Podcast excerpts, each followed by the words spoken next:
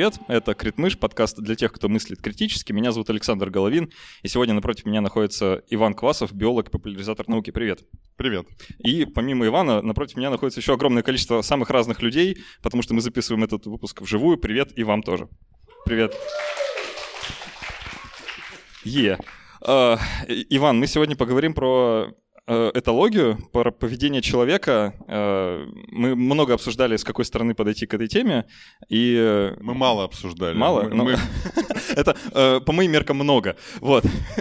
Поэтому разговор может получиться ну, по разным сценариям вообще совершенно пойти. Я не знаю, по какому он пойдет, вот, поэтому это мой такой личный интерес, узнать, с какой же стороны мы к этому всему зайдем.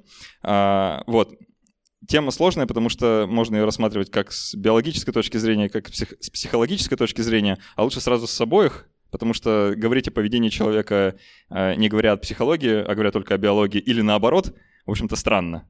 А, это первое. И второе, если вдруг кто-то из вас сегодня пришел э, с целью разобраться, чем же объясняется поведение человека вот раз и навсегда, то скорее произойдет обратное. Предупреждаю.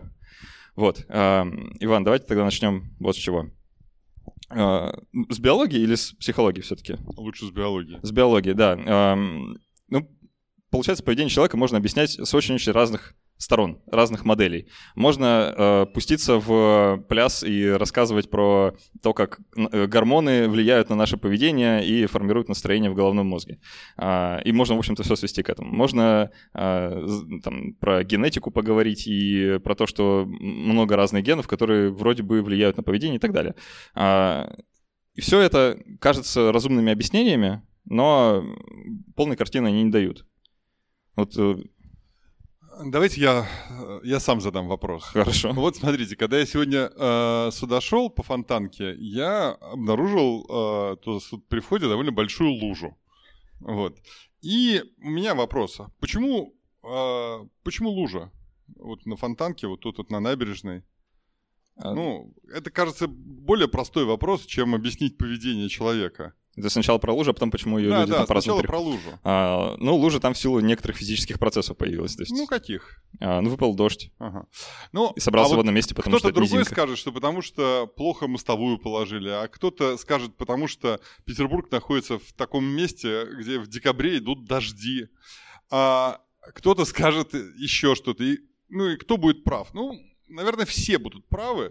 И... А, можно э, все про гравитацию поговорить, да, про э, хитрую структуру воды, которая вот э, этот самый при таких определенных температурах э, она жидкая, а не газообразная и не твердая. И так далее, и так далее, и так далее. То есть вообще можно начать с большого взрыва, с этих э, всех э, взаимодействий.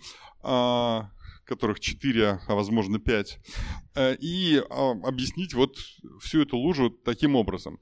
То есть а, вопрос в том, насколько мы можем глубоко копать, и, и в том, насколько, а, ну, насколько мы способны понять все эти кирпичики. По большому счету, все, можно сказать, что все, вся Вселенная – она была создана для того, чтобы я сегодня наступил в эту лужу и э, идя сюда. А с поведением человека очень похожая вещь, потому что можно говорить о генетике, огромная. Вот влияет ли генетика на поведение человека? Конечно, влияет. Влияет ли воспитание? Да, влияет. А можно ли там говорить о социальной среде? Да, вот там школа, я не знаю. А, ну, все что угодно. И а, это каждый из этих кирпичей, он очень важен, он, он велик, он огромен. Как, когда ты погружаешься в ту, другую, третью сферу, то тебе кажется, что она при, э, объясняет все. Но когда ты переходишь на соседнюю, господи, нет, это все объясняет, нет это, нет это. И это такая, э, можно ходить по этому кругу и, ну, в общем, ни к чему не прийти. Э, ну, то есть есть э, некоторый феномен, да, вот поведение человека. Люди ведут себя совершенно определенным образом. А, в определенных ситуациях. А, мы задаем вопрос, почему. И дальше, разворачивая все назад, можем сказать, что, ага, ну вот потому что у него там э, в мозгу нейроны вот так устроены, да, и, и таким образом друг с другом связаны. Можем еще на шаг назад отступить и сказать, у него генетика такая, что вы хотите, да, вот у него ген убийцы или там... Можно про гормоны, да. Да, да, ну там где-то между генами и нейронами вот гормоны вставить. А можно еще назад и вообще скатиться в какой-нибудь детерминизм там и в то, что свободы воли нет, и все опять к большому взрыву, да. А, это все, ну, как бы вроде бы часть одного большого объяснения, почему люди именно так себя ведут. Поэтому задавайте более конкретные вопросы, и мы сможем э, более Хорошо. конкретно... А, ну тогда давайте более конкретно поговорим о том, как люди принимают решения. Что-то, вот, допустим, насчет лужи. А, можно же ее перейти совершенно по-разному. И в моей практике, я думаю, в практике всех, кто живет в Петербурге или так или иначе в нем бывал, а, много столкновений с лужами и разных способов э, ухода от этих столкновений. Можно перейти просто э, забив на то, что обувь станет мокрой, можно как-то найти обходной путь, можно развернуться и пойти совершенно другим путем. И от чего зависит э, то, примет ли человек то или иное решение, а, Ну, вообще, на самом деле, э, беседу о поведении человека лучше э, всегда начинать с животных, Хм. потому что к животным мы при... у нас немножко снисходительное отношение, нам кажется, что они попроще, и поэтому, ну, мы не так серьезно морщим лоб, когда вот животные, а вот тут поведение целого венца творения человека. Давайте про животных. Вот. А во-вторых, э, с животными можно делать некоторые такие эксперименты, которые на людях делать не вполне этично. Ну и действительно, животные разные. Человек-то как вид, э, он один, а видов животных э, очень и очень много. И, соответственно, если мы сравниваем поведение там, тараканов, мышей, обезьян и людей, да, то люди оказываются всего лишь одним из видов, а, которые ну, подлежат такому же анализу. Так что э, давайте, может быть, с животных, а не Хорошо. с луж, а не с луж. ну, хорошо, прекрасно. А с какого животного? С какого-то конкретного или... а, Просто пове- поведение какого-то конкретного животного мы потом Давайте, я знаю о чем. Давайте поговорим про инстинкты. Всех очень волнуют инстинкты.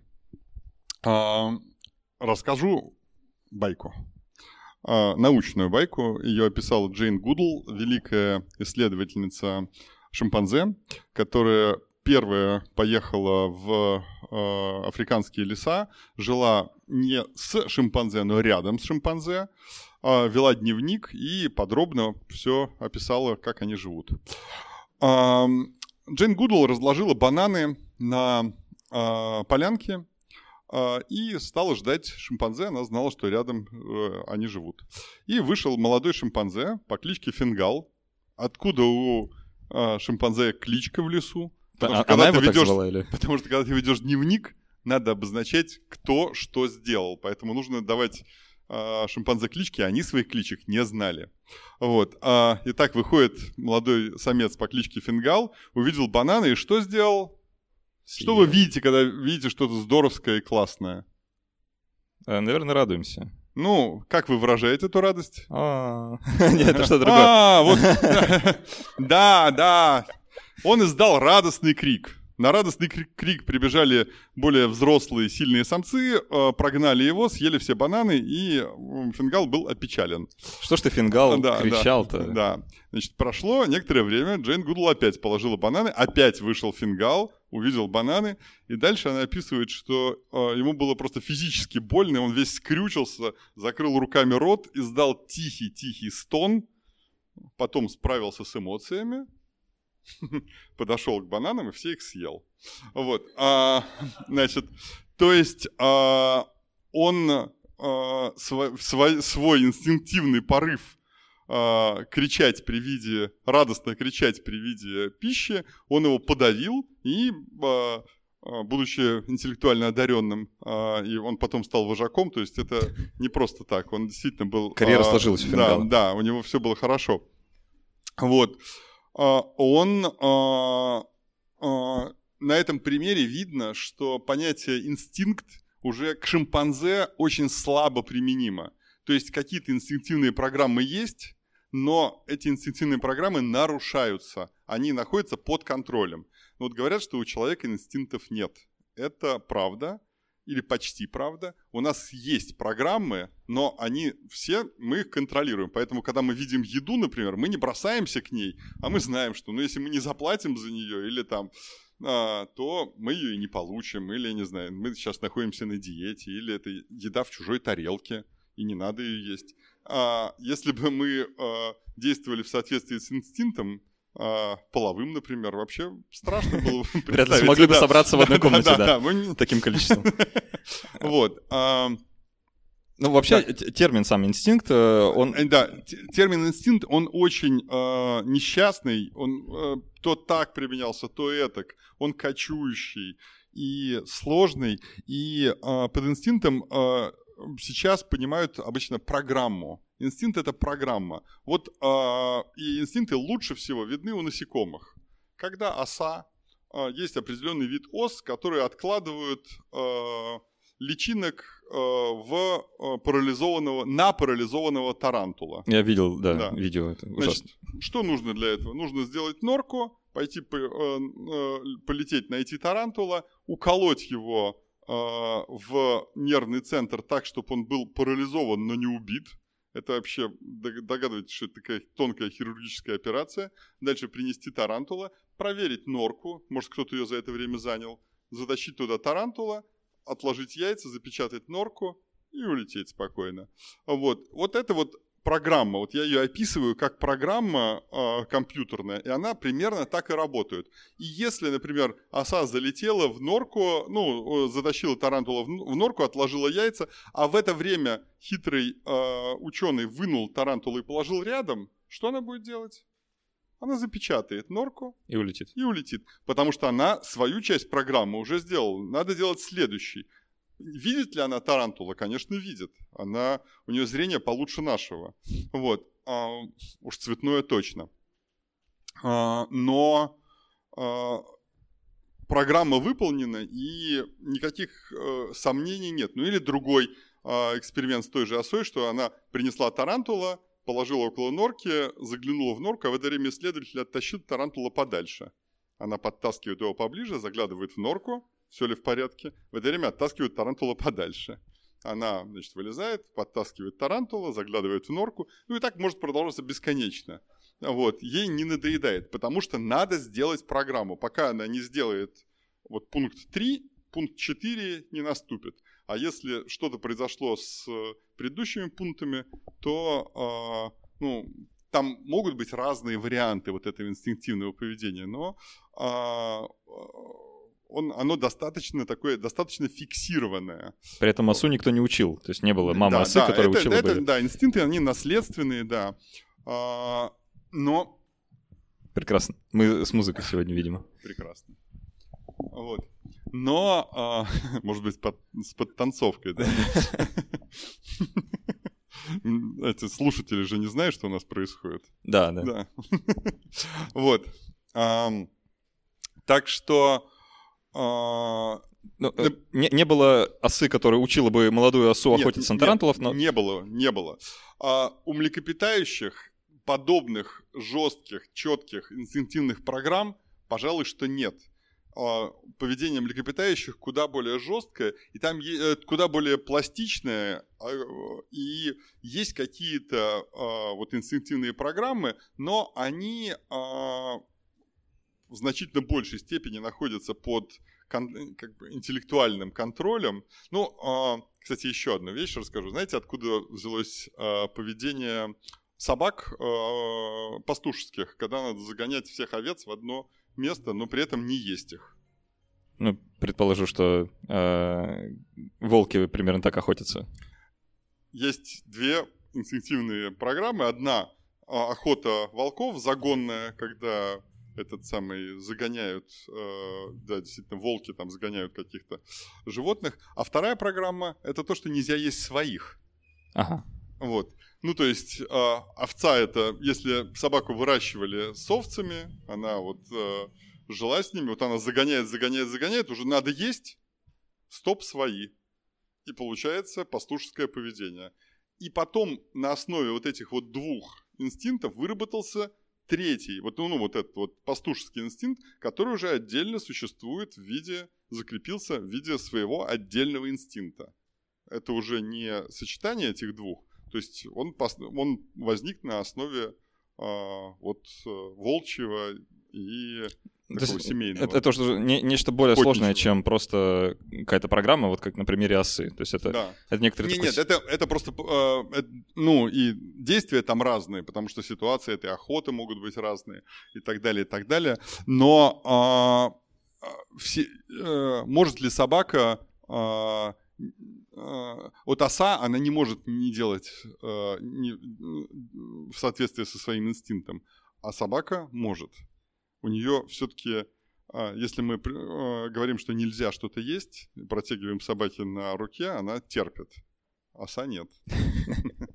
А, про волков тоже тогда байку расскажу. Есть э, один грузинский исследователь, биолог. Да, Езон Бодридзе. Бодридзе, да. А, который несколько лет прожил с волками в волчьей стае. Вот если а, исследователь с обезьянами, она только рядом жила, да, то э, он прям внутри стаи. То есть он э, долго ходил и разбрасывал свою одежду по волчьим тропам, чтобы они привыкли к запаху, а потом, собственно, с ними познакомился и э, изнутри наблюдал, как они себя ведут. И он довольно интересную вещь пишет, что казалось бы, волки должны уметь охотиться, ну, как-то инстинктивно, да, что вот они там загоняют добычу, как вот мы сейчас сказали, там, на примере собак. А, но вот он пишет, что а, вроде бы волки этому как-то учатся. А... Ну, смотрите, это есть такой термин, который называется комплекс фиксированных действий, да. а, когда есть некоторая врожденная программа, а, такая, но она в черне написана, она такая условная.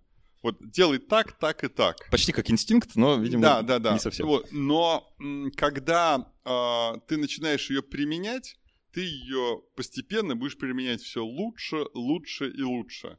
То есть, э, если э, белке, которая никогда не видела орехов, и содерж... там ее кормить жидкой пищей, дать орех, она его разгрызет. У нее есть программа, как грызть орех. Но э, если сравнить с тем, как грызет орехи вот эта вот э, э, белка, которая первый раз получила орех и которая нормально в дикой природе все, э, всегда грызла, окажется, что неопытная белка, конечно, хуже грызет орехи. Но потом постепенно она учится, учится, учится, учится и нау, ну, научается грызть орехи. Точно так же э, кошки, например, домашние кошки, у них есть несколько приемов охоты, которые они отрабатывают. Причем некоторые приемы, которые они даже в природе никогда не применяют. Это а, там вот кидаться на ноги, то, что вот это то, тот прием, который свойственен крупным а, кошачьим, но у этот самый у кошек остался как такое напоминание. Вот. Но в принципе он может развиться. То есть вот этот фиксированный комплекс фиксированных действий есть, но если она, а, кошка не будет охотиться, то у нее это и не будет получаться. Ну, известно, что когда кошка начинает, поймает первый раз с трудом поймает какую-нибудь птичку, потом поймает второй, а потом, глядишь, и каждое утро начинает притаскивать человеку в кровать. Все не факт, что она их ест. Да, да, совсем не ест. Но просто она научилась это делать. То есть а, изначальная программа, а, она очень сильно корректируется реальной жизнью. Вот этот комплекс фиксированных действий э, часто как раз э, этологи, если не память изменяет, использовали в, своих работах, и э, этот термин вывели просто, чтобы от инстинкта немножко отгородиться. И, а... Инстинкт более такой жесткий термин, да. Ну, вообще непонятный, да, на самом деле, уже его так, как вы сказали, много раз использовали в самых разных науках, и от него не осталось практически ничего уже. А, а комплекс фиксированных действий — это вроде бы какая-то программа, а, которая при этом с элементами обучения, да, или научения, да. лучше сказать. У человека они тоже есть. Вот да, можно, конечно. наверное, пару примеров э, привести. А, улыбка у новорожденного да. вроде бы попадает... А, улыбаются не только новорожденные, но и дети внутри утробы. Да. Да, то есть улыбка — это та вещь, которая э, существует... А, которая существует совершенно независимо от того, видел человек когда-либо вообще что-либо улыбающееся и вообще видел ли. Более того, слепые э, с детства тоже умеют улыбаться. А, соответственно, улыбка – это такая общая вещь. Но а, вопрос в том, когда улыбаться, кому, при каких обстоятельствах. Как долго. Да, как долго, что это значит. То есть, э, ну, если э, у обезьян, например, это показано довольно убедительно, что позы там подчинения, э, устрашения и прочее детеныши все при- знают. Только они применяют их не в тех случаях, когда надо. То есть они могут э, принять позу подчинения перед каким-то низкоранговым этим самым обезьяной, ко- которой подчиняться не надо, а высокоранговые обезьяне что-то там на нее как-то начать бычить, условно говоря. Вот, а, то есть, а, а опыт, а, который они, жизненный опыт им показывает, с одними надо вести себя так, с другими так, с третьими этак. Поэтому а, вот обучение такое, оно во многом и есть с тем, чтобы свои изначальные навыки, во-первых, отработать, ну уж если подчиняться, то подчиняться, а если бычить, то уж по-настоящему, да, а во-вторых, знать, когда его применять, сколько и так далее, и так далее. Ну, Я вообще, понимаете, а, а, говорить а, о человеке сложно, и, и, м, тут сразу вступаешь в область психологии. а, и- Немножко ближе микрофон все-таки, а то... да, давайте поближе. А, Сразу вступаешь в область психологии, а, и м, это такая... Дело в том, что у биологов есть предубеждение против психологов. Я вам расскажу. а, Мне кажется, в обратную сторону тоже работает. да. А, и я вам расскажу почему. Потому что биология за а, сколько там, а, я не знаю, там 200-300 лет своего существования, ну, по крайней мере, за последние 100, она превратилась в достаточно точную науку. То есть есть эксперимент, а, есть статистика, измерения, и таких вот э, слов, которые были просто существовали, их становится все меньше и меньше и меньше, и все встает на достаточно твердую почву. А в психологии все-таки она еще не стала такой точной наукой, потому что когда там говорят сознание, подсознание, ну покажите мне сознание, покажите подсознание, говорят биологи. Психологи не могут этого сделать, поэтому есть некоторый конфликт, который, э, к моему великому счастью, в последние там пару десятилетий стремительно преодолеваются. Биология с психологией сливаются, потому что появляются масса приборов, томографы, айтрекеры, там а, другие э, всякие, всякие сложные тесты, когда можно изучать там экономическое поведение и при этом смотреть, что происходит у человека в мозгу. И м, те вещи, которые раньше э, психологи, это было для них... То есть как устроен мозг, для психолога в принципе было неважно. Ну, где-то там что-то, ну, в наверное, он в голове, вот, но это было не принципиально. Теперь это уже можно какие-то, где локализуется эмоция одна, где локализуется другая и так далее, и так далее. То есть это все становится более э, приземленное. Ну и, соответственно, так или иначе, биология с психологией сливаются в Ну, экстазе. Ну, есть даже целое э, очень перспективное направление науки, как нейробиология, со всеми ее ветвями. То есть там нейроэкономика, а, упомянутая, вот это все, которые а, как раз пытаются некоторый такой сплав произвести. да, и- Нейроэкономика прекрасная наука, потому что главное а, ее достижение, на мой взгляд, это то, что они взяли два слова, которые приносят больше всего денег. Вот. Нейро и экономика. Вот. А- они еще То есть они могли назваться как-нибудь по-другому, но нет, давайте вот... И Но- действительно, на нейроэкономику дают невероятное количество денег. К их чести, они смогли это продать нужным людям. Да, да, а, конечно. а, бай- Байка про нейроэкономистов примерно такая. А, Какое-то время назад э, нейробиологи заметили, что если а, испытуемому а, предъявить э, в виде спрея там, или как-нибудь еще окситоцин, а потом ему показывать какую-нибудь рекламу, а, то впоследствии в вопросниках он э, склонен больше доверять сказанному. А, И ученые такие, ага, значит... Давайте распылять окситоцин в супермаркете. Да, да, да, при- примерно так. И К они эту- счастью, к счастью, не работает. а, Ну, видимо, окситоцин распылили тем людям, которые дают э, денег на нейроэкономические исследования. Да, а, э, это правда, окситоцин работает, но пока только в виде назального спрея. То есть, если вы хотите потратить кучу денег э, в магазине и получить от этого массовое удовольствие, попрыскайте себе при входе э, в нос э, окситоцином и выйдете абсолютно счастливым с кучей всего ненужного. Вот. Главное потом не переставать э, прыскать, чтобы не передумать. Ну, там уже можно какими-то другими вещами. Да, конечно. А, у нас разговор. То, как люди принимают решения, э, вот, допустим, экономические, э, психологи очень, э, ну, тоже наряду с нейробиологами еще раньше пытались исследовать. И в по-моему, это 60-е, вот, ну, в общем, в середине прошлого века двое замечательных ученых, Канеман и Амос Тверски, они опубликовали ну, там это э, сборник целых э, многих работ, э, в которых описали, как вроде бы люди принимают решения. Им за это Нобелевскую премию дали. «Думай медленно, решай быстро». Да, книжку кто-нибудь читал? «Думай медленно, решай быстро». Да, замечательная книга. А, книга замечательная, но если те, кто не читал, вдруг захотите почитать, имейте в виду, это было, это психология середины прошлого века, там очень много всего... Не, ну, ну, там скорее не психологическую надо часть э, читать, а, а вот экспериментальные там вещи, где он приводит и в общем, там много, много хорошего. Ну да, а, книжка хорошая, просто нужно держать в голове, что ну, в науке много изменилось с тех пор. Это вообще про любую книгу. А, да, да. это правда. Особенно, ну, если много лет прошло. Там идея примерно такая, что есть э, у нас в голове, ну, видимо, не только у нас, некие системы, которые нужны э, для принятия решений в разных ситуациях. То есть, когда ситуация в духе ну, там, перепрыгнуть с ветки на ветку, да, когда думать особо не надо, и даже вредно слишком долго, то нужно вот очень быстро принять решение в один момент, э, основываясь на тех данных, которые есть, э, и это Канеман и Терски называют системой 1. Э, то есть это система принятия быстрых решений без оглядки на какие-то тонкие обстоятельства. И есть, соответственно, система 2. Это та система, которая включается, когда нужно подумать. И когда обстоятельства либо слишком сложны, либо необычные, и самая большая проблема — это переключиться между системой 1 и системой 2. Ну да. Понять, что в данном случае надо э, переключаться.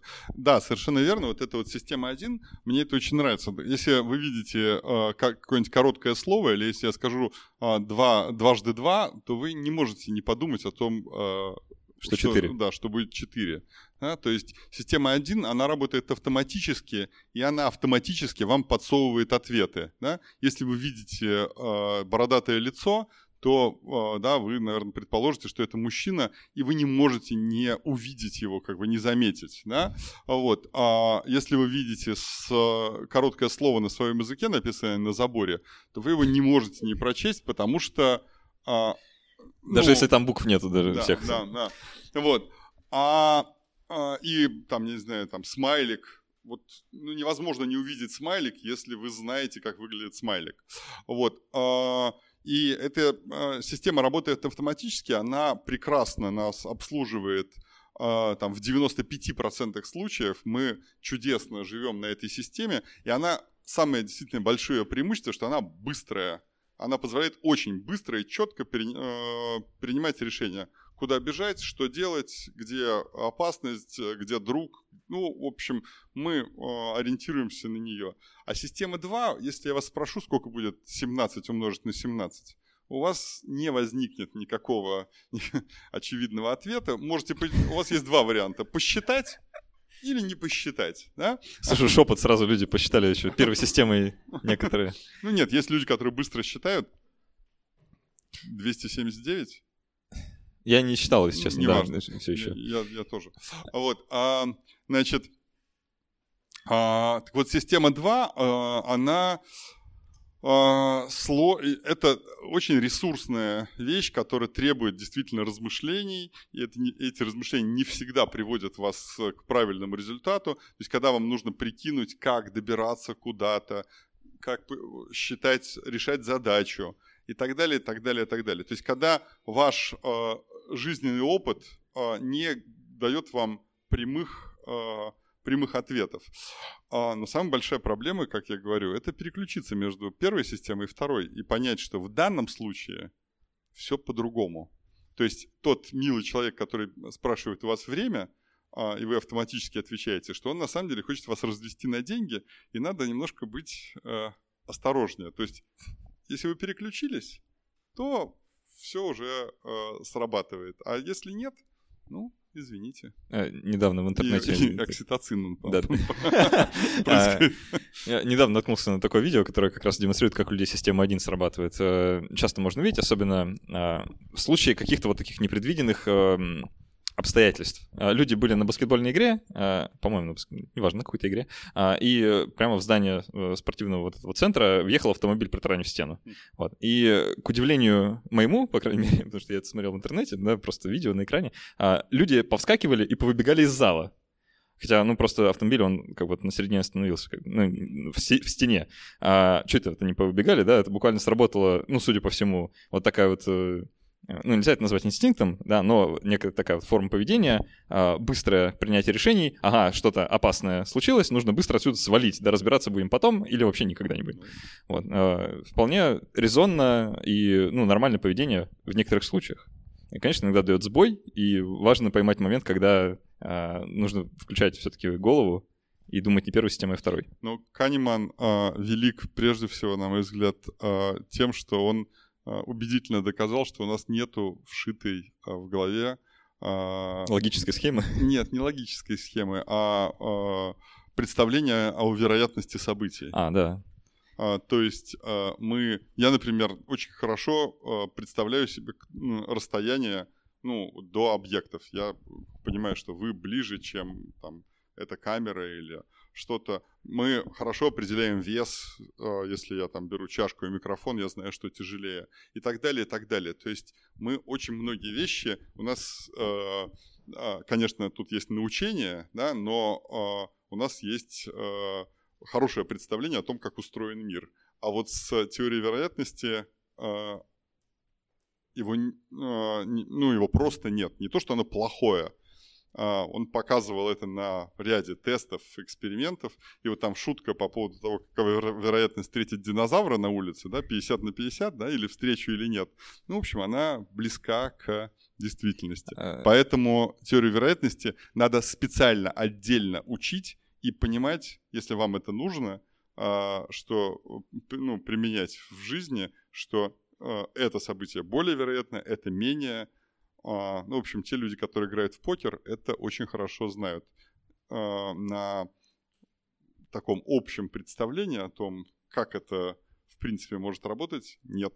У человека вшитой системы нету научиться можно. А, у него были, э, у Канемана и Тверски в книжке описаны эксперименты, которые они проводили как раз вот, чтобы это показать. А, очень любопытный пример. Я а, не помню точно формулировки вот тех задач, которые они задавали, но а, в общем и целом это примерно так можно сформулировать. А, есть, а, скажем, девушка по имени Лена, а, которая а, ходит на различные активистские акции. Что вероятнее, что девушка Лена работает в банке, или что девушка Лена работает в банке и является феминисткой?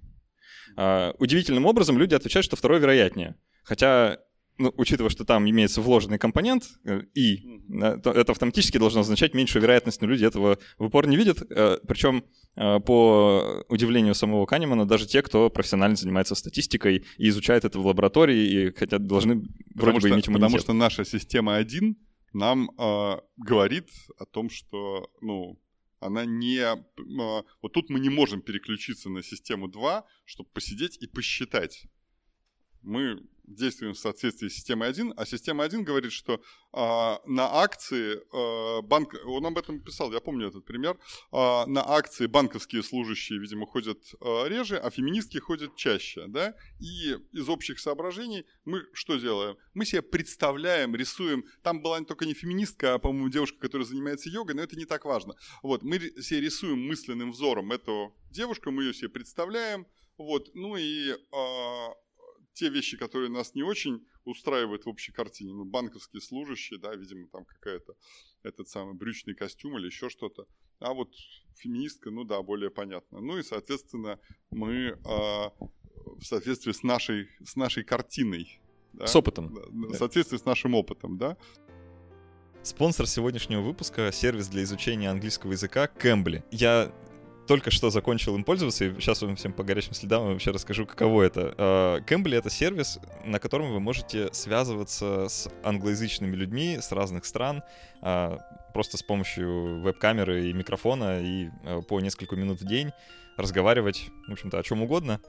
А, я вот только что это попробовал, это на самом деле немножко страшно поначалу, но как только втянешься, это очень прикольно. Да, я кусочек диалога сейчас включу. Uh, I can uh, listen very well, so I understand uh, everything perfectly because uh, I watch uh, uh, films, uh, series, uh, YouTube, all in English, but uh, when it comes to speaking myself, uh, it's kind of difficult, yeah.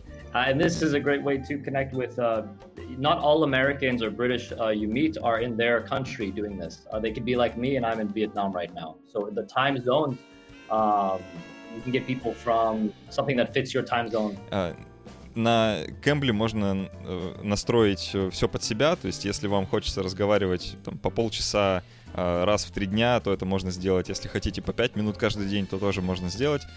Кроме того, у них есть курсы для подготовки к различным экзаменам, то есть если вам, например, предстоит сдавать какой-нибудь IELTS, и вы сомневаетесь, что хорошо сдадите именно говорение, то Кэмбли вам точно может помочь, потому что тренировка — это все.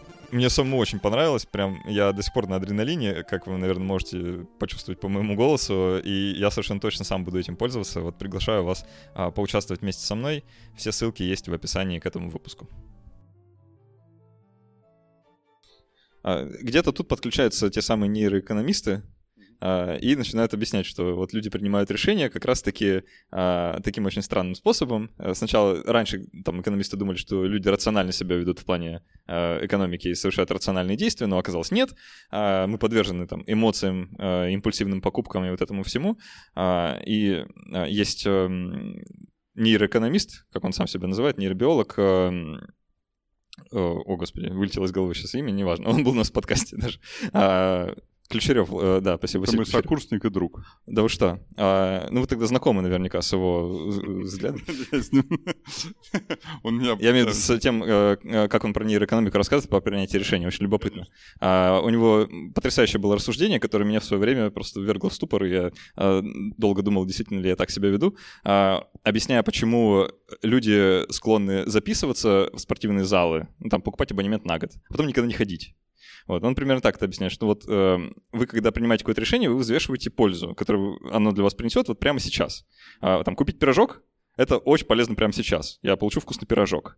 А, а откладывать пользу дальшего времени мы не очень можем. Ну, или, по крайней мере, э, не всегда вот первой системой да, э, про это думаем. Да, точнее, второй системой.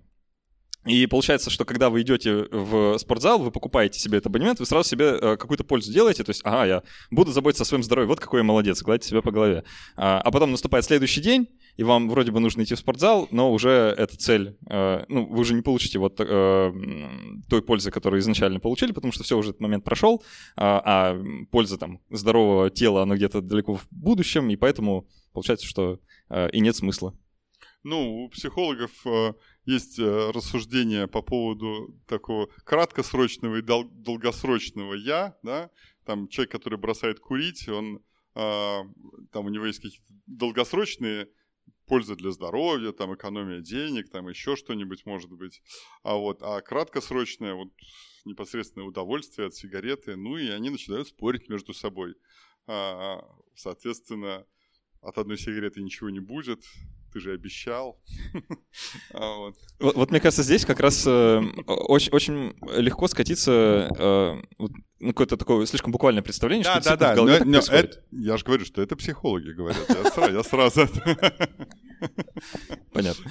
Uh, ну, а как тогда на самом деле? То есть я... Понимаете, как на самом деле мне, ну, и, и Василий Андреевич Ключереву это еще до конца непонятно.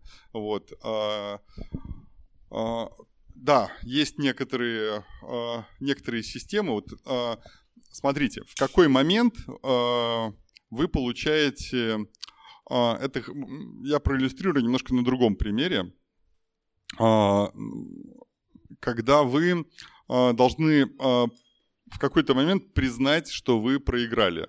Вот вы начали какое-то мероприятие, и вы там а, пошли в поход и захватили с собой а, какой-нибудь якорь, а, вот, да, вы тащите его, и на первом, там, на втором привале вы понимаете, что нет, это довольно тяжелая вещь, которая и вряд ли мне пригодится, потому что мы прям почему-то все время, может быть, там где-то и будет море, вот, но пока мне якорь не очень нужен, вот, но он дорог моему сердцу и прочее, а, в какой-то момент его надо выкинуть. Когда вы его выкинете? Ну, на первом привале, потом пятый привал, десятый, тащить все тяжелее, тяжелее, сила у вас кончается, и вы думаете, ну, я уже его протащил полпути, ну что, я еще, еще не... Ну и когда вы, наконец, его выкидываете, а, вот именно в этот момент вы а, получаете все свои неправильные решения. Вот правильное было решение брать якорь изначально. Если вы его протащили до конца, то да, вполне, ну, якорь это, конечно, смешная вещь. А, там, Учеба в ВУЗе. Да, да. Учеба в ВУЗе, да, да, совершенно верно. Я взял абсурдный пример. Учеба в ВУЗе, это мы все время делаем а, отношения с а, мужем или с женой, с которой не складываются, не склад... то есть сначала вроде складывались, а потом становится все хуже, хуже, хуже и хуже. И в какой момент их надо прерывать, да? А, значит, а, чем больше вы вложили в этот проект, ну, трудно бросить в ВУЗ, участь на четвертом курсе. Со мной ж, такое да, случилось примерно. Да. А, что ж, я три года а, зря занимался. А, проект «Конкорд», а, когда а, европейцы стали строить сверхзвуковой самолет, и довольно быстро им сказали, что это бесперспективно, что он там стоил там условно какой-то миллиард, все, надо признать убытки – а вот они 40 лет тянули эту лямку, пока Конкорд не разбился в очеред... ну, и произошла ужасная катастрофа. И там, по-моему, там убытки какие-то многомиллиардные получились. А в любой момент, когда бы они закончили этот проект, а, убытки были бы меньше. Или на войне, когда захватывают какую-то территорию, Невский пятачок, хотели прорваться, они прорвались, но так много народу положили уже на этом пятачке. Как мы можем отдать его? Давайте послать туда новые войска, и новые, и новые, и новые.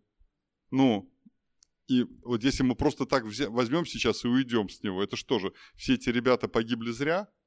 Давайте пошлем еще пару полков. Ну, это известное когнитивное да. искажение, что да, то есть, признать цену ошибок да, то сложно. Есть, как, когда вы... Так вот, в какой момент вы, а, ваше решение оказывается неправильным? Вот в тот момент, когда вы признаете, э, поражение, говорите, не надо было строить Конкорд, не надо было ухаживать за этой девушкой, там, не надо было э, продолжать операцию на Невском пятачке. В этот момент все ваши действия до этого становятся ошибками. Все ваши усилия, все ваше время потраченное, вот все эти там цветы, вздохи при луне, да, они все оказываются и э, чем их больше, тем э, сложнее признать ошибку. А если вы этого не сделали, вы не сказали, я был неправ, то а, вот это вот прошлое решение и позапрошлое и так далее, и так далее, они были ошибочными или нет? Нет. Они... Это был просто жизнь, да, этот самый... Я пытался исправить ситуацию. Вот, поэтому, а, ну, вот этот вот груз, этот самый груз принятия ошибки, мне кажется, что качество бизнесмена, например, определяется во многом тем, что бизнесмен, а, хороший бизнесмен должен вовремя признать убытки. Сказать, все, вот над этим больше не работаем, эти деньги я уже потерял, но больше я на это терять деньги не буду. А хуже бизнесмен будет пытаться продлить этот... Агонию. А, агонию, да. С этой лошади надо слезть, она уже мертвая. Э, Все это вроде бы неплохо объясняет, почему люди там оставляют огромные кучу денег в казино, например. Э, как я могу выйти со стола, когда я столько уже в это все вложил? Ну, с казино там еще другая история э, интересная. Были эксперименты, когда подкрепляли, это были крысы, по да, это на крысах было. А, в одном случае крыса выполняла какую-то там работу, там что-то нажимала, и ей выпадала маленький кусочек еды. А в другом случае еда выпадала не всегда, а с 50% вероятностью. И вот крысы, которые, у которых было непонятно, выпадет еда или не выпадет, они были страшно азартные, они нажимали все время, они посвящали этой работе значительно больше э, времени, чем а, те, которые, у которых было гарантированное вознаграждение. И это а, прямое вот объяснение того, что ну, если человек, например, рассчитывает там за вечер заработать, а, выиграть 5 тысяч, например, ну, он мог, мог бы там посидеть и заработать эти 5 тысяч. Но заработать 5 тысяч скучно, а выиграть интересно. Э, вот. Тут нужно, э, наверное, немножко вглубь сделать такой э, шажок и про дофамин поговорить. Потому что вот эта вся штука, что почему вероятностное вот событие мне очень нравится, больше? Мне очень нравится, как мы с вами прыгаем вообще да. смело по, по всем а, этим самым. Мы, а, если взять а, такой вот огромный учебник по а, тем самым, всем а, а, темам, которые мы проходим, мы тут отметились. Ну, у нас сейчас тут, времени. Тут, тут отметились, тут. Ну, это просто любопытно. Любопытно, по-моему, ну, называется, да? Ну, похоже чем-то, да. Э, просто любопытный феномен, эм, хочется немножко на нем остановиться. Эм, сама вот эта идея, что вероятностное событие приносит больше удовольствия, если вот э, не точно что-то, не точно я получу награду, а вот есть некоторая вероятность. И мне это нравится почему-то больше.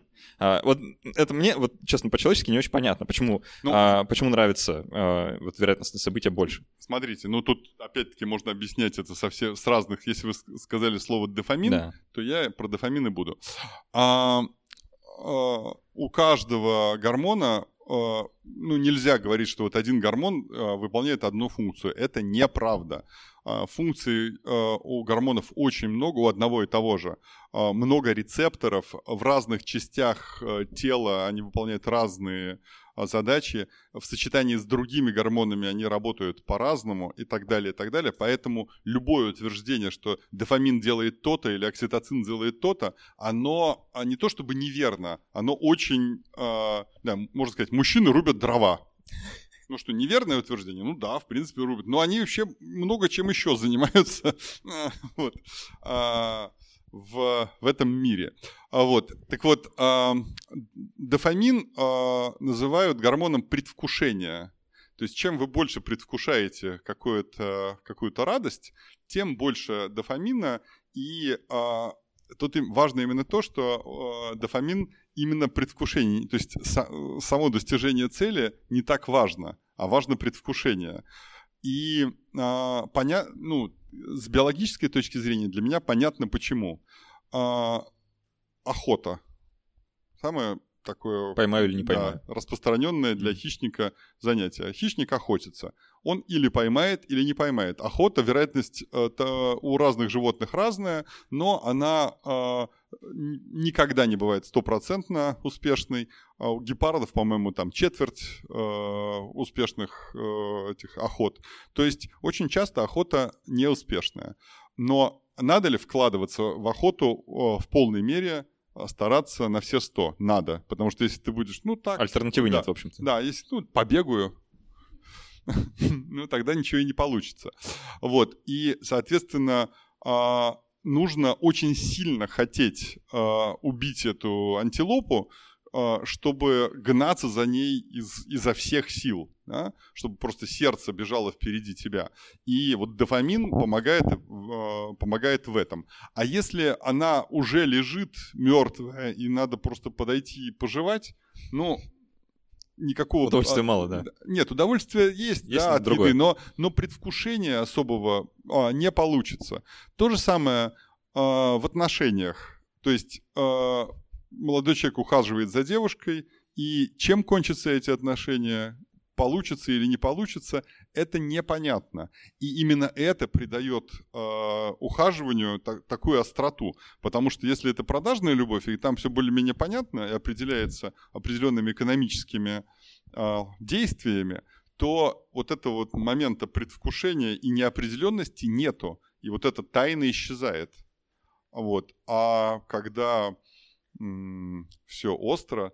Ну и получается, а, тут есть и обратная вещь, что некоторых людей э, дофамин-то так мощно штырит, то, что им не важно победа, а важно участие, да, да, ну и что, мужчина, добившись одной девушки, бежит за другой, потом за третьей, вот, потому что вот опять возникает эта иллюзия, что вроде бы это все объясняет. Нет, нет, нет. Это, вот это, это ужасно, потому что что бы мы ни говорили, а, Да, все понятно. Как только э, кто-то из психологов говорил, э, понимание приз для дураков. Вот это вот, э, как только ты тебе кажется, что ты все понял, вот именно тут ты как бы нужно себя одернуть. Да, я, ошиб, я ошибаешься. А, ну что, может тогда приступим к вопросам. У нас а, не так много времени осталось, да. А, ребят, если кто-то еще хочет поскакать по разным темам, да, и пополнить наш э, шизофренический запас, наверное, самое а время. У, э, есть э, микрофоны у а, У нас микрофонов, к сожалению, нет, поэтому придется говорить чуть громче. Нет, это слишком... Да. У нас есть рекордер, который будет записывать все. Да, если у кого-то есть вопрос, то поднимайте руку, на него постараемся ответить. У меня вопрос а, про мужчину, который поймал свою добычу а, собственно говоря, вот чтобы он за следующей антилопой не погнался, можно ли как-то, вот, может, вколоть эту мину, или, а, ну, я не знаю, стоит ли ночью назальным спреем производить? А, есть ли какие-то стимуляторы? А, есть куда более простая вещь. А, веревка, а, ну, Но это так. Если серьезно, а, то, ну, во-первых, можно поддерживать остроту в отношениях а, и когда они длятся какое-то время, некоторые люди вообще подсаживаются на это еще больше, а, и это такие истерические отношения, там игра в Динамо и прочее, когда это отдельно теория, ну, это люди, которые играют в игры, ага, да. игры, в которые играют люди, то есть когда совершенно непонятно, каким образом будут развиваться отношения. Но это такая опасная вещь, а, потому что а, вы, Устать можно. Да. Нет, вы вступаете в такую параноидальную, это, а, параноидальные циклы отношений. Вот. А, а другой вариант это, ну, что называется, а, ну, дарить какие-то друг другу новые ощущения, которые будут, а, ну, там, добейся меня, еще раз. Может быть, э, с помощью поездки куда-нибудь в Венецию? Э, вообще, там, э, нейроэкономисты или какие-нибудь маркетологи попробуют тебе продать там назальный спрей с окситоцином, но в целом окситоцин можно произвести самостоятельно. В смысле, для этого не нужна химическая лаборатория. Нет, окситоцин, а, это мой вообще, если говорить о гормонах, мой любимый гормон окситоцин. Потому что а, да. Потому что он, а, он это такой гормон обнимашек. Вот когда вы обнимаетесь, когда, а, когда вы тискаете кота, когда...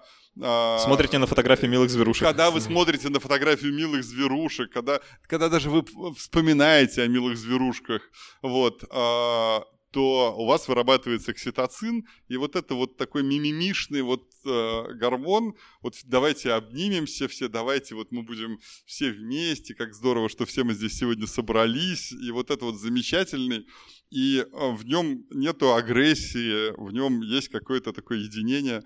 А некоторые, кстати, ученые говорят о том, что окситоцин, во многом окситоцин и дофамин, они э, антагонисты Потому что окситоцин, например, разбивает стадо вместе. Как здорово, мы все вместе. Вот. И чувство безопасности дает. Да, окситоцин связан с безопасностью. Вот. Но когда безопасность, травы нету потому что все съели, ну, мы же вместе, вот, травы мало, вот, а дофамин, он такой, что-то надо поискать новое, там, интересное где-то, вот, но... Отойти вот, от стада. Да, отойти от стада, тут может быть опасность, вот, поэтому все время есть вот эта вот игра, или мы такие вот обнимашки-обнимашки, но голодно, или а, мы такие новые искатели приключений, но страшно, вот. Приходится выбирать. А еще вопросы? Ну, да, вперед. Э, спасибо большое за диалог. У меня такой вопрос. Э, сейчас ну, так, активно конкурируют э, два представления о том, какие есть пути достижения счастья человеческого. И два? Есть, ну, два и есть одна такая генеральная идея в разных формах реализующаяся о том, что есть какой-то предел насыщения, что надо найти какую-то вот точку удовлетворенности всех потребностей, и, в принципе, на этом остановиться, а вся остальная гонка – это общество потребления, это, значит, навязанные стереотипы и так далее. И э, человек должен э, найти в себе какой-то внутренний покой и, ну, так, дальше просто радоваться жизни. И альтернативная точка зрения о том, что в человеке есть какая-то внутренняя такая безусловная тяга к саморазвитию, к достижению нового, к постоянному увеличению там, достигнутого и так далее, и так далее, и что, в принципе, любая остановка – это э, нездорово и не полезно. Вот вы со своей стороны, как биолог, как можете прокомментировать данную ситуацию? А, спасибо. Психолог Константин да. Кунок да. задает вопрос. Я э, как биолог прокомментировать это не могу, потому что это слишком а, общие вещи. Ну, например, для биолога слово счастье это кошмар. Ну, понимаете, что это вот это к, к противоречиям. Те термины, которые а, невозможно а, перенести на, перевести на биологический четкий язык, и они сразу ставят в, в тупик. Но ответить могу. Я отвечу не совсем как биолог. Мне кажется, что нету какого-то... Люди очень, а, люди очень разные, и нету какого-то единого вектора в достижении счастья. Есть всякие исследования по поводу, например, материальных благ. И показано, что а, когда у человека ничего нету, то каждое следующее приобретение каких-то благ, оно делает человека сильно счастливее и вот это вот счастье растет, растет, растет, растет, потом начинает расти медленнее, медленнее, медленнее, а дальше выходит на плата. И когда у тебя уже там есть три самолета, а потом пять самолетов, и еще четыре яхты, ну, восемь яхт. Я скромно предположу, что это раньше начинается, вот да. еще до, до самолетов. Ну, не знаю, у меня с да, третьего вот... самолета началось. Да? Это все люди разные, да? Да. Кому-то и одного хватит. Да, да, да кому-то и одного хватает. Вот, но э, на практике мне, ну, люди разные. Вот э, самые счастливые люди, которых я видел, это люди, которые горят какой-то идеей, у которых есть какое-то желание саморазвития, потому что э, желание приобретения материальных вещей, оно как бы конечное, а желание изучать природу, писать, э, я не знаю, музыку или еще что-то, э, там, я не знаю, а, проводить археологические раскопки. А, вот. В общем, оно бесконечное. И тут все время есть а, куда стремиться. Мечта, которая может сбыться, плохая мечта. Я, когда у меня был телевизор, я по нему видел какую-то невероятно гламурную девушку. У нее брали интервью. Видимо, она была известная, но я ее не знал. Я спрашиваю, какие у вас, какая у вас мечта? Он говорит, я хочу быть детским нейрохирургом. А, так интервьюер несколько... А, говорит, что вы для этого делаете? Говорит, как что? Говорит, ну это 6 лет учиться в медицинском, потом ординатура, интернатура, там то все. Лет 15 надо потратить. Вы про мечту или про планы? Планы у меня такие. Значит, я в э, понедельник лечу в Милан, в октябре у меня открывается бутик, там и так далее, начинает рассказывать про планы. То есть, Очень мудрая, да, Я думаю, какая удивительная, а, рациональная, прекрасная девушка. Вот у нее есть мечта, которая, вот она мечта, да, вот есть планы. Планы очень четкие. Еще вопросы есть? А, да, давайте. А, у меня похожий вопрос, но на другую тему. А, я с точки зрения психологии много знаю о том, что общество становится все более индивидуалистичным, что многие люди живут в одиночку, делают проекты в одиночку, секс становится непопулярным. В общем, а с биологической точки зрения, это же наши основные, ну, не знаю, инстинкты, мы уже про это говорили, но то, что люди социальные, то, что э, размножение важный инстинкт, я вроде как тоже усвоила, и это какой-то ну, диссонанс. Смотрите, а, а, я не вижу тут противоречия, потому что люди, а, у нас а, наше объединение вот, а, традиционного общества, скажем так, оно во многом было связано с тем, что человеку было просто, одному человеку было просто не выжить. А, то есть а, выживание было напрямую связано с тем, насколько ты принадлежишь коллективу, группе, насколько ты отстаиваешь его ценности и так далее, и так далее. И многократно показано, что, ну, что а, бывает женщины, которые отверг, отверг э, общество и коллектив, страшно представить, но и мужчина какой-нибудь, которого выгнали из семьи в Тибете, он, в, скорее всего, просто погибал от голода, потому что ну, в общем, а, изгоем, а, если ты становился изгоем, ты просто становился мертвым довольно быстро.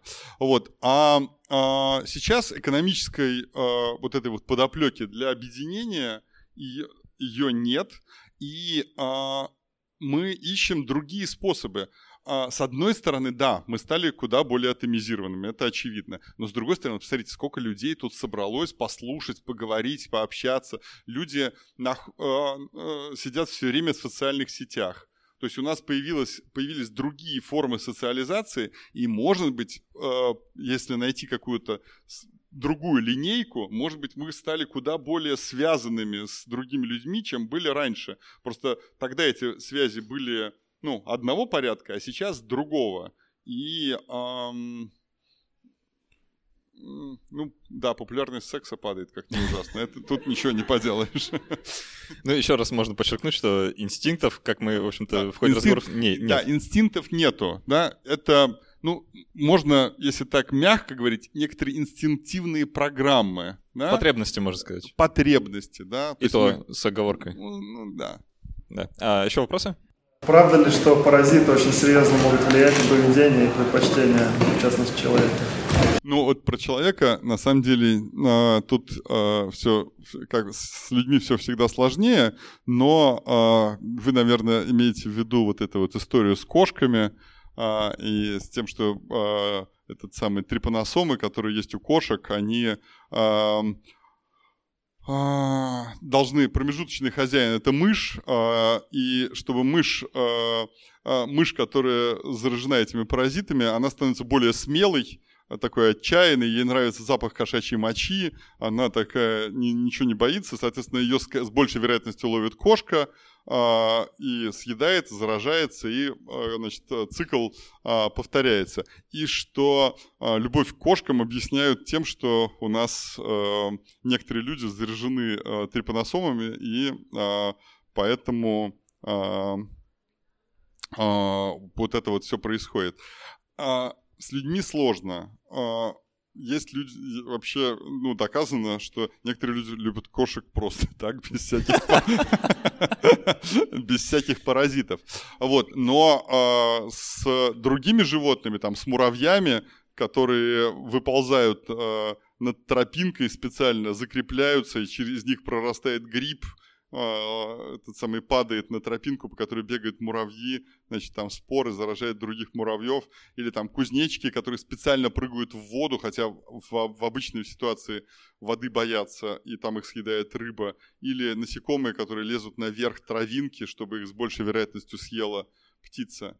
Да, то есть э, тут управление, э, конечно, есть. Но можно посмотреть шире. Э, у нас, э, если говорить о количестве клеток, а, которые, а, вот, из которых мы состоим, то у нас больше бактериальных клеток, чем наших а, собственных, потому что у нас в, в кишечнике находится больше килограмма бактерий, ну, соответственно, если на килограмм бактерий и там 70 условных килограмм всего остального, бактерии такие маленькие, что количество клеток больше.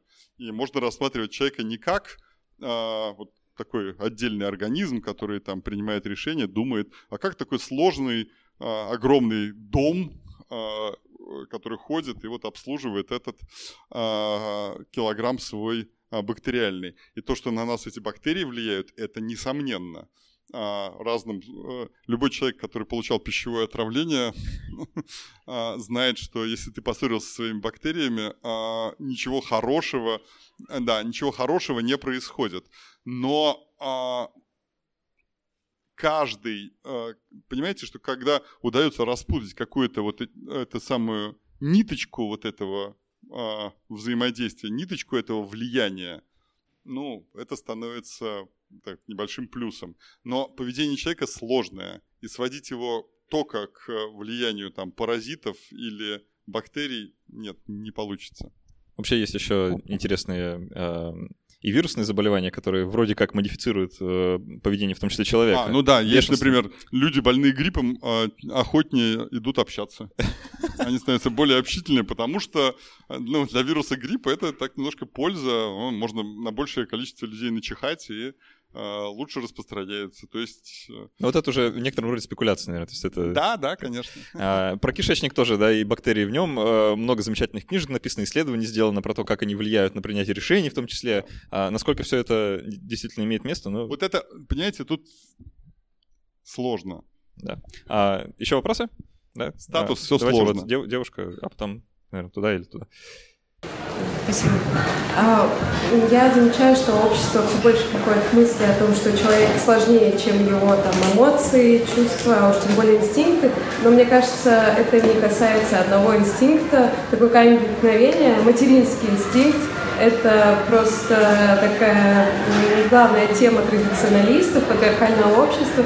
И мне интересно, вот с точки зрения биологии, так ли это, А, то есть настолько ли это неистребимый инстинкт в каждой женщине заложен, ну или программа, да? Ну и как вы сами относитесь к тому, что сейчас, э, очевидно, эта тема на повестке дня? Ну, Ну, материнского инстинкта у нас нет, как, Как- как и остальных как инстинктов. других, да. А, поведение есть, и а, оно действительно а, очень сильно модулируется окружением. То есть а, а, показано, что и- там женщины, выросшие в детдоме, которые не видели образцов м, поведения, связанного с ухаживанием за детьми, которые не испытывали это на себе и так далее, и так далее, у них а, могут быть значительно большие проблемы с материнством. Лю- женщины не- а, инстинктивно вот кавычки я показываю, я показываю кавычки, не знают, не знают ни как кормить ребенка, ни что с ним делать, никакой стороной его, ни что его за ноги не надо там носить вот так. Это, этого нету, не заложено, это все научение. Да? А вот, в этом-то и есть невероятное чудо а, нашего вида, что у нас а, вот эти вот изначальные программы, они становятся все меньше, меньше и меньше, а, а, обучение, оно становится все больше, больше и больше. И, соответственно, пластичность а, наша, она огромна. И, конечно, мы выросли все на вот этом фундаменте, когда у нас там несколько а, десятков миллионов лет вот это материнство было такой важнейшей частью, без него, без него никуда. Но на то мы и люди, что у нас происходят разные другие изменения. И когда женщина говорит, я не хочу иметь детей, когда а, этот самый происходят такие вещи, тут ничего, а, во-первых, нет, на мой взгляд, ничего нету необычного, во-вторых, нету ничего и страшного. И а, можно это рассматривать, например, как процесс перехода к эосоциальности. А, знаете ли вы, что такое эосоциальность?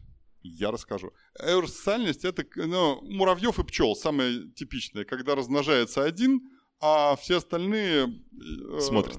Да. да. Это, это называется по-другому. И у нас аудио, у нас не видео. К сожалению. А видео тоже есть. Да. Так вот, а, есть и у социальные а, голые землекопы, млекопитающие, а, и шаги к социальности делаются в разных других э, группах. Например, а, у сурикат в эту сторону все движется. И потенциально возможно, что так- такая же вещь происходит и у людей. То есть, когда человечество постепенно, ну, это такая футуристические такие прогнозы, а, чем они хороши, то, что проверить э, будет сложно, но такой прогноз есть, и он мне не кажется невероятным, что когда человечество будет делиться на тех, кто действительно хочет и любит размножаться, и будет рожать много детей, вот, и, и те, кто или отказывается от размножения, или а, размножается а, сейчас по чайной ложке. Вот, ну, то есть од- один ребенок, то, что недостаточно для воспроизведения а, популяции. Вот, а, и получается, что когда обслуживание, ну, наш сложный социум будет обслуживать вот, э, ну, разные, разные группы, которые находятся в нем. Ну, на самом деле у нас уже есть некоторые признаки. Э, Сколько нужно мышей для того, чтобы э, родилась вторая мышь, э, третья мышь? Ну, двое, да? Самец и самка. А сколько нужно людей? Ну, нужен еще как минимум врач, который примет роды. А потом нужен учитель, а потом нужен тот, а потом нужен сет. И в результате мы приходим к тому, что все наше общество, оно а, ну, его структура такова, что ну, оно становится все сложнее, сложнее, сложнее. И понятно, что если какие-то люди выпадают непосредственно из вот этого цикла размножения, то ничего не происходит, а может быть эти люди оказываются более успешны в чем-то другом. Ну, Вообще вот это отсутствие материнского инстинкта у людей, э, это не только уже людей касается, у высших приматов, Да. я вот не знаю, у всех или у многих, э, тоже отсутствует, в принципе, там, молодые обезьяны не знают, как ухаживать за еще более молодыми обезьянами, они должны научиться этому от своих там матерей, сестер, там еще от кого-то. Есть э, данные, например, что если а, молодая обезьяна ухаживала за своим братом или сестрой маленьким, ну, мама давала, то она будет более успешной матерью. Если она видела, как ухаживает мама, она будет более успешной матерью. То есть там это вот научение есть в полной мере. То есть э, не только нас касается. Давайте еще последний вопрос, наверное, мы успеем, да? Э, Еще пять вопросов. к сожалению. Здравствуйте, у меня вопрос из серии «А правда или что?».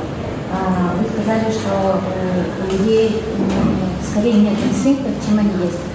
Но вот я слышала про одно из последних исследований, там сказали, что единственный инстинкт, который нашли людей, это ну, инстинкт в том понимании, да, да, поднимание бровей, когда ты удивлен, Да. когда неожиданность, вот именно в том понимании, что мы не можем сделать иначе.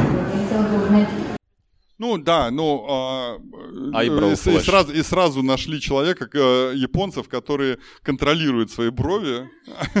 Вот просто а, мы а, не считаем нужным при встрече с симпатичным человеком контролировать свое лицо, и поэтому даем волю этому инстинкту, и поэтому действительно вскидываем брови радостно. Вот такой вот удивительный инстинкт. А японцы считают, что это крайне неприлично, этот самый вот так вот раскрывать глаза и все, и поэтому при встрече с симпатичным человеком у них лицо не меняется, вот этот покер-фейс остается. Ну и, соответственно... Быстро где- кланяются. Да, да, да. Где этот, а, где этот инстинкт? Ну, а, то есть, если нам что-то нужно контролировать, мы это чудесным образом контролируем. Другое дело, что с большинством а, а, уже мы не можем уже его нормально, большинство вот этих изначальных инстинктивных программ, мы их так хорошо научились контролировать, что мы их не можем проявлять в чистом виде. Они у нас уже просто в чистом виде и не работают. Ну, с поднятием бровей работает, он как-то на обочине остался. А с э, там пищевое поведение, ну, попробуйте отключить э, мозг, ничего не получится. А, Я, к сожалению, своему э, инверно общему сообщаю, что у нас подходит к концу время. А, а фоточки, фоточки. Да, мы еще продолжим, э, так уже, э, без э, записи, но я еще раз поблагодарю Ивана Квасова за то, что он пришел с нами поговорить. Иван, спасибо большое. Поблагодарю вас за то, что в такую очень питерскую погоду вышли из дома и добрались до сюда, э, чтобы поучаствовать в живой записи. Спасибо всем, кто задавал вопросы, э, кто хотел, но не успел. Вам тоже спасибо. Э, Было здорово. Мне, по крайней мере, очень понравилось. Я очень волновался. Э, Спасибо, что пришли. Э, Вам, дорогие слушатели, спасибо, что слушали. До встречи через неделю и пока. До свидания. Все.